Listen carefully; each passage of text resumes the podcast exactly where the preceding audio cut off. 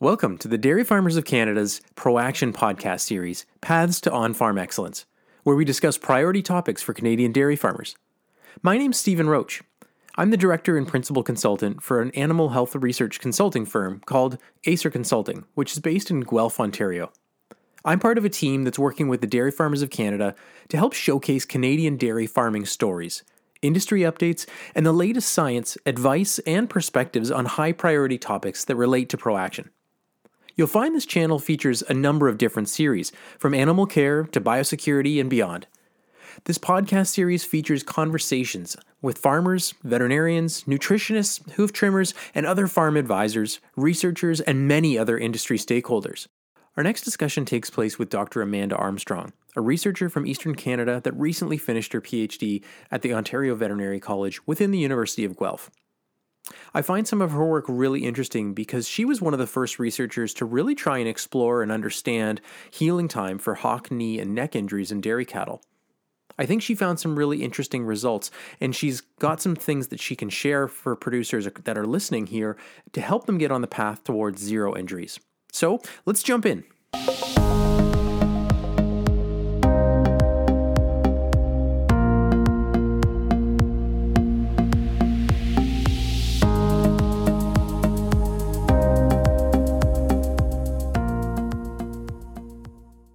Well, Amanda, um, really excited to have the chance to chat with you over the phone today. Um, partly because you're on another uh, in another province in Canada at the moment, and partly because we're doing our part in social distancing as we uh, as we do a podcast during all of this coronavirus stuff going on. Um, how are things?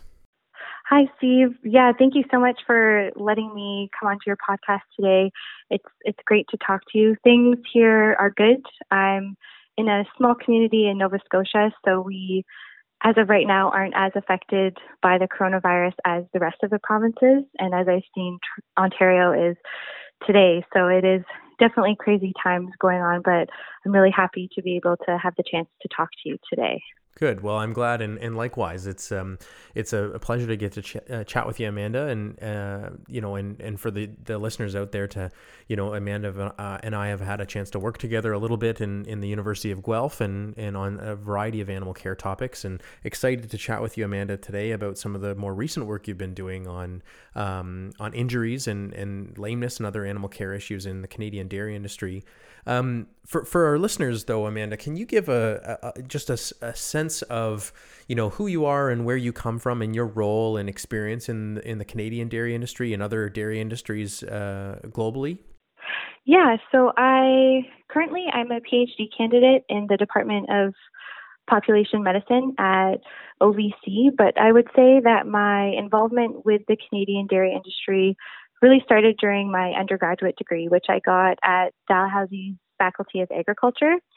So, personally, I don't come from a dairy farming background, but during my time at Dalhousie, they had the opportunity to do volunteer milking. So I signed up and started doing volunteer milkings at the university's farm. And this kind of really led me into finding my passion and love for dairy cows. And as a result of that, I did my fourth year honors project on animal care on dairy farms in eastern Canada. And so when I finished my degree, I realized I had found a love for cows and a love for research. But not coming from that farming background, I figured it would be best if I took a year off to travel and to gain experience in the dairy industry to learn kind of from a producer level rather than what I had learned throughout my undergrad. So I actually moved to England for six months of a year and I worked on an organic dairy farm there. And it was absolutely one of the most life changing experiences that I've had. And I learned so much from the farmer, from the community that I was living and working in. And while I was there, I I still really loved the idea of doing research. And the University of Guelph was something that I had been looking at for quite some time because of their animal welfare programs. And so I applied to do my master's in animal welfare and behavior while I was in England, and I got accepted into the program. And so I moved back from England to Canada. I started doing my master's, which I was lucky to get to work with you, Steve, on investigating using a focus farms approach to motivating dairy farmers to improve animal care and welfare on their farms. And so the really great thing about that research was that it used the peer to peer learning where producers can interact and learn from each other based on their own knowledge and past experiences. And it can be used as a tool to bridge the fear of change. And I think that's something that's quite important in our industry right now with the ProAction animal care assessments happening and the requirements for some producers to implement some corrective action. And so it was really great to work on a project where it kind of we're still involved with cows, but it was also working more so on the producer side of things and along with producers. And so when I finished my master's, I left with questions like do injuries to the hocks and knees heal? How long would it take if they do heal? And if correction, corrective action is needed on a farm, what is the appropriate amount of time to wait for reassessment? And so I was very fortunate to have had the opportunity to answer these questions through my PhD research, where we've been looking and investigating the characterization and resolution of hock and knee injuries and their relationship with abnormal locomotion in Canada.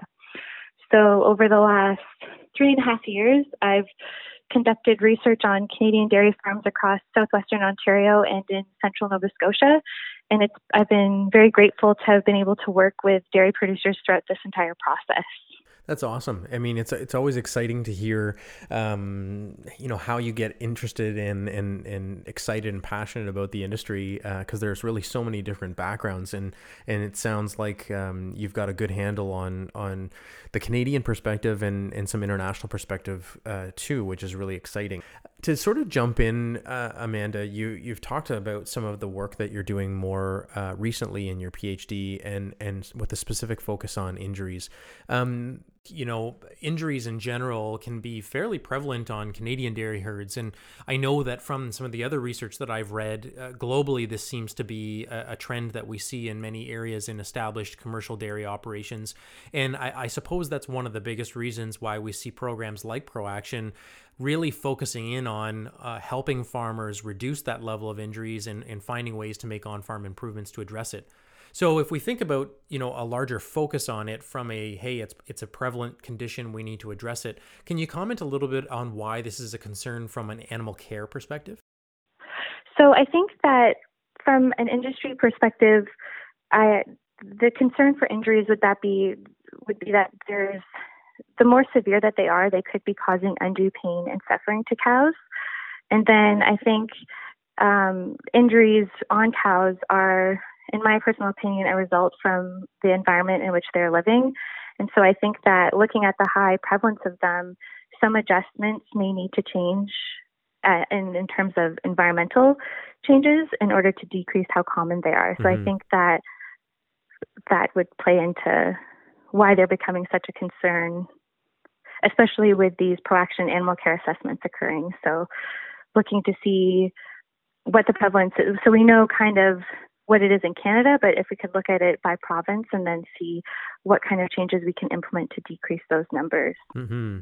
So you commented on on sort of the cows environment and the housing as as an important consideration when it comes to the occurrence of, of injuries. Um, so can you can you elaborate on that a little bit? What is it about the farm environment specifically that makes injuries likely to occur, or on the other hand, uh, unlikely to occur?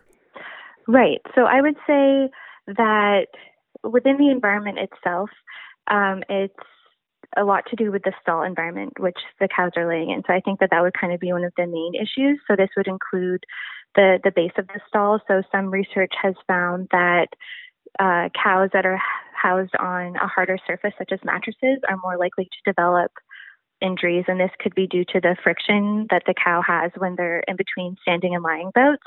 And then I think it's also to do with the type and the amount of bedding used, and then of, and the dimensions of the stall and the environment. So there's quite a few things that that come into play there. Do we know how uh, things differ by, say, freestall versus tie stall environments, or even pack barns? If we really get into some of the nuances of sort of loose housing versus tied uh, housing.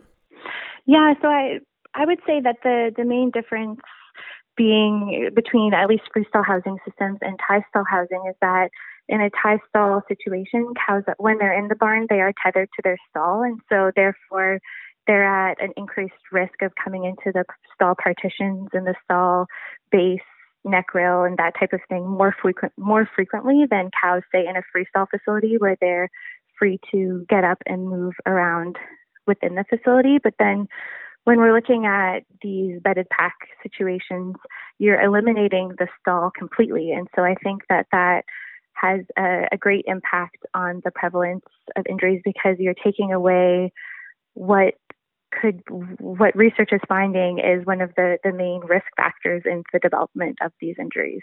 Right, and so sort of, sort of with that thinking, um, I I kind of expect that you know in cases at least maybe in the summertime when it's possible and cows have access to the outdoors, we probably see um, in, at least in many cases that that injuries are less likely to occur or maybe have have better chance of healing. Is that is that what we're seeing from a research standpoint as well?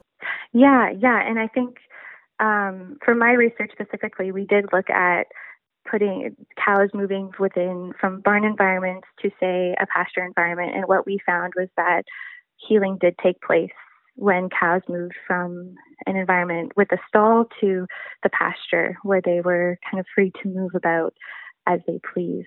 Okay and and and so just to get into the the details of that a little bit um, you conducted that that work in in the guelph area or in ontario yeah, so we, we did it both in the Guelph area and in central Nova Scotia. So we had five farms in, around the Guelph area. We had to kind of put restrictions on travel time for myself and my research assistants. And so we, the furthest away that we went was close to, to Goderich, the Goderich area. Mm-hmm. And then in Nova Scotia, we had around uh, 10 farms in the central area near Shubenacadie that we conducted the research on. And so across the, the 15 farms that we we had in our study, we there was a mix of transitions. So cows could have gone from a tie stall facility to pasture, or cows were uh, moving into a new barn, so they would have gone from a, a water bed or mattresses to deep bedded sand in a freestall facility, or we even had some cows that went from mattresses with very little bedding to bedded compost bedded pack barns. So we tried to, when we were enrolling farms into the the study, we tried to kind of get as many transitions as we possibly could. So we could try to cover something from uh, water beds to uh, deep bedded sand or tie stall to a freestall facility or tie stall to pasture. So we tried to cover as many transitions as possible to see how hock and knee injuries would heal or change within every kind of environment.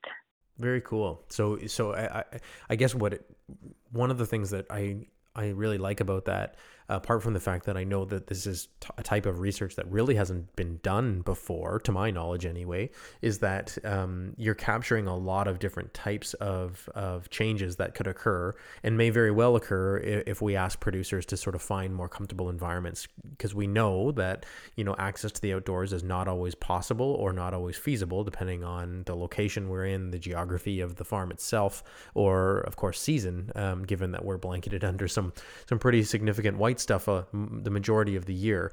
Um, so, so given some of those transitions, uh, Amanda, and your overall research project, what would you say are some of the key takeaways so far, or the lessons learned? How have those transitions worked, and are there some sort of particular winners, or or ones that we go, yeah, that's that's an important transition that's really led to some some beneficial results in terms of injuries?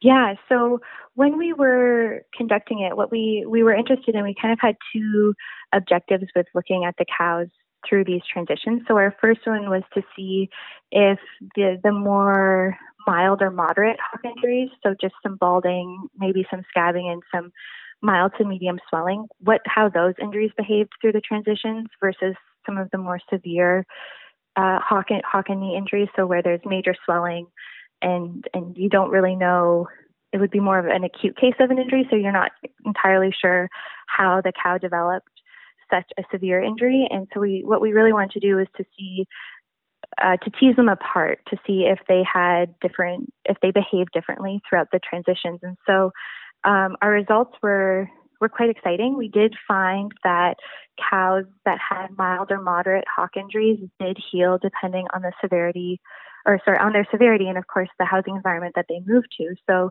what we found was that cows that transitioned from mattresses to mattresses showed very little healing compared to cows that transitioned to a deep bedded sand barn or to pasture. Um, we did have one of our farms where they had uh, a deep bedded system, and so it was a mattress as a base, but they put they had a bedding keeper and a substantial amount of bedding on the mattresses. And cows that transitioned to that did show signs of healing. Mm-hmm. However, they didn't heal completely like those cows that were transitioned to standard pasture did. And then, um, unfortunately, those cows with the, the major swelling, so the more severe injuries, regardless of the environment that they transitioned into, we did not see any type of healing take place. Interesting. So you've seen a couple situations where it's really worked out, and then some other situations where I, get, I guess I gather more severe injuries or, um, you know, I guess more similar transitions going from one environment to another similar environment has led to to either the injury not recovering or really not much healing taking place. Is that a fair sort of summary? Yeah, yeah, definitely. Okay. And and so when we had the the cows with the more uh, mild to moderate hock injuries, it it took around two to three months to see any type of, of healing take place, um, regardless of the environment that they moved into moved into. So it, it was possible, but it did take some time before complete healing occurred. Mm-hmm. And so, and just to to tease that apart a little bit, so regardless of severity, um, that was sort of the the two to three month timeline was sort of the the time it took to see um, any type of healing or healing. I guess to use the proaction language, if we've got a, a hock injury, for example, that's a score of a two or a three. So under proaction, they're scored as a requires corrective action. Um, it, it took two to three months in order for that hock to sort of heal enough so that it became a quote unquote acceptable hock Is is that right, or is there more nuance than that? No, yeah, you're you're exactly right in saying that. So it was more the the cows with a hock injury score of two that we it was around two to three months before they became a, an acceptable hock injury score. So that either being a score of zero or a score of one. And we found that if a cow had a hock injury score of three, uh, they, they didn't ever recover to that acceptable score. Wow. Okay. So that's important information to know. Um, and for those uh, cows that were turned out on pasture, uh, were they uh, what kind of what did outdoor access look like for them were they were they there for a certain number of hours a day was it was it different by farm can you tell us a little bit about what outdoor access actually looked like yeah so it, it differed by farm so some cows would be out during the day after so they would be in the barn they'd have their morning milking and then they'd go out onto pasture for the day and come back into the barn for the evening milking and sometimes they would stay in overnight. We had cases where the cows were out on pasture completely and they would be brought in to the barn for milk just for milkings and we also had it where there were cows during their dry off period that spent their entire um, dry period out on pasture. Gotcha. So, okay, there were a, a number of different approaches that were taken. Yes, yeah. So, if we actually look at uh, and try and sort of boil some of these findings down and what we know from other research studies, what would you say to producers that are listening and, and, and looking at um, or thinking about different ways that they can help um, reduce the, the likelihood that injuries are going to happen at all? And then uh, on the flip side, trying to to help their animals' injuries heal. Uh, what are some of the best practices producers should be looking at? So, personally, I think that moving to a deep bedded system would be helpful in terms of one, preventing the injuries from occurring, and then also if you do have injuries on your on your farm and you can move to a deep bedded system to begin with that would help to to kind of decrease the prevalence or help them heal over time um, I think that the the farm that we had in my study where he used the deep bedded system, it was promising because it showed that healing did still take place. So if you if you do require corrective action, it doesn't necessarily have to be to change your your housing system completely. It could be something as just adding some putting in more bedding rather than say putting in sand or moving to like a sand based system or a bedded pack type system. Mm-hmm. Yeah, some more substantial changes aren't always necessary if that's not possible right away. Right, yeah. So, from your standpoint, I mean, obviously there are many aspects of, of injuries that can be uh, frustrating. Um, you know, there's a lot of factors that influence uh, their occurrence, sort of like lameness that way. Um, for you, what are some of the most frustrating aspects of injuries, and, and where do we need to go to sort of help producers better understand what they can do on their farm to address the situation? Um, so that's a great question, Stephen. I think from my perspective, Lameness is widely accepted as a welfare concern for the dairy industry, and I found that the same cannot be said when it comes to injuries. And I'm not entirely sure if this is due to a lack of understanding, but from my experience while I was conducting my research, there was less concern given to injuries than to lameness. And part of my research was to look to see if there's a relationship between injuries and lameness and what that association and relationship looks like. And we found that they are associated with each other. And therefore, I believe that they should be equally accepted as a welfare concern in the dairy industry.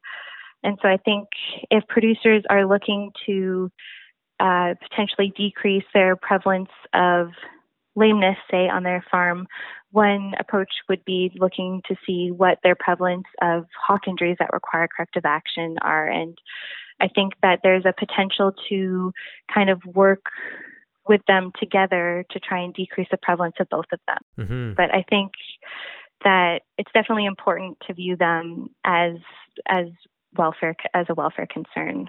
Yeah, I, I think that's that's a, a good answer. I mean, it's certainly one of those things. There's there's always more than than just a, a small number of things to worry about on the farm, uh, from day to day to to problem areas to you know areas that the quality assurance programs are are asking us to focus on. And so there's no shortage of things to focus on. And um, I think it's you know your work is highlighting the importance of of uh, treating injuries seriously. And one one sort of final question I, I I wanted to ask you about some of the research you've done in your experience, Amanda, is you know we often talk about frame of reference, or um, the term farm blindness has has been used more recently when we talk about um, not always being able to see the forest for the trees uh, when it comes to a specific condition on on the farm. So this has been used in in relation to injuries and and lameness as well, where you know it's been shown that that producers you know on the farm on a near you know constant basis are not always able to to see the true extent of the situation because they're used to the level of lameness or the level of injuries that they have on the farm, and so it's sort of perceived to be normal. And what we're seeing is when we go you know across farm to farm to farm, we see that there are abnormal levels uh, in cer- certain cases, and it's sometimes hard for that producer to uh, see that or to acknowledge that. And so sometimes it seems like this might be a barrier to the mindset, like you're saying, that this is an important issue and an important issue on my farm. How do you think producers can get a true handle on where they're at, and and um, how do advisors come in, like veterinarians, come into play uh, with this kind of situation? Right. And I think that's a really good point, Steve, and a great question. And I think that something that's unique to Canada right now is that we have these ProAction animal care assessments that are taking place on all of our farms, and the results are available to the producers. So I think that if producers want to see or want to get a handle on on where they are in terms of the prevalence of injuries, it would be a great place to start would be to look at the results from their animal care assessment. And I think personally, I think it's important that they don't just look at the cows that fall under their the category of requiring corrective action. I think that an important category, especially for lameness, is the, the monitor cows and cows that fall under that the monitor category for lameness and even cows that have knee injury scores of zero and one, in my opinion, are all opportunity cows. So I think if producers implement corrective action for them as well as the cows that require corrective action, they could prevent further cases from developing. And then in Ontario specifically, I know that veterinarians have been trained to be ProAction advisors for producers. Mm-hmm. And I think that this is really great because they can work, producers can work with their veterinarian to, to come up with corrective action plans and to set tangible goals and realistic timelines for their herd. And something that we looked at in doing research together, Steve, was using these focus farms approaches. And I think that in working with a veterinarian, uh, producers could work with other producers uh, within the same clinic, and they could come together in a group setting and learn from each other on what improvements other farms have made to see the best results and kind of lean on each other to find out what's working and, and what they could do to improve the prevalences on their farms. Right. So yeah, I think that's a that's a nice answer, and it, it encompasses a number of things. You know, there are people at, at our disposal, advisors that can answer more and offer more tailored recommendations and, and provide information, and um, you know, their industry as a whole is is somewhat implementing this this quality assurance program uh, to provide that feedback back to farmers, and I think that can be uh, useful. And I really like the way you've you sort of highlighted the quote unquote opportunity cows. It's it's not just about those that require corrective action, but those those ones with milder injuries that maybe we don't need to see. You know, uh, or wait for three months for them to heal, maybe we can come up with system, you know, systems that are more likely to prevent them from occurring, and then um, really help with the healing and remediation of those those injuries should they occur. Yeah, definitely. I think that it's important to look at to look at those cows for all of those reasons. Great. Um, for the the listeners out there, uh, Amanda, um, any final words of advice, whether they're farmers or or advisors, when it comes to how they think about, approach, or understand injuries on Canadian dairy farms? So I would say to one is to not be afraid of the research that is going on because in terms of the research, the aim is to to help producers achieve optimal animal care and welfare on their farms and really to to anyone listening at the end of the day we're we're all in this together in the dairy industry and we're all working towards that the common goal of ensuring optimal care and welfare for Canadian dairy cows. Awesome. Well, I think that's pretty well said, and, and we'll leave it there. Um, Amanda, thanks very much for your time and, and for sharing um, some of the results of your very recent uh, work. Um, all the best in, in the upcoming defense of your PhD research. Um, I know that this work is is very much needed. I'm very proud to have it conducted here in Canada, um, and uh, and we look forward to being able to share some of the messages from your your work today and and some of the work that you're going to continue to do uh, as a passionate member of the Canadian dairy industry. So thanks very much. Thank you, Steve, and thank you so much for allowing me to come on and, and speak today about my research. It, it was a great opportunity to to kind of get some of our our results out there and and a great conversation with you as always in terms of animal care in the Canadian dairy industry. Thanks for listening to the Dairy Farmers of Canada's ProAction podcast series. I hope you enjoyed our deep dive into injuries. The focus of this project is to try and help Canadian dairy producers make informed decisions about animal care on their farms and support them in striving for continuous improvement. For more information, please visit the Dairy Farmer of Canada website, dairyfarmers.ca, and don't forget to like and subscribe for more content. This podcast was narrated, edited, and produced by me, Stephen Roach. Thank you to our guests, Dr. Amanda Armstrong, and to you for listening. The project is hosted by the Dairy Farmers of Canada and partly funded by the Canadian Agricultural Partnership, a five year federal, provincial, territorial initiative. Thanks for listening.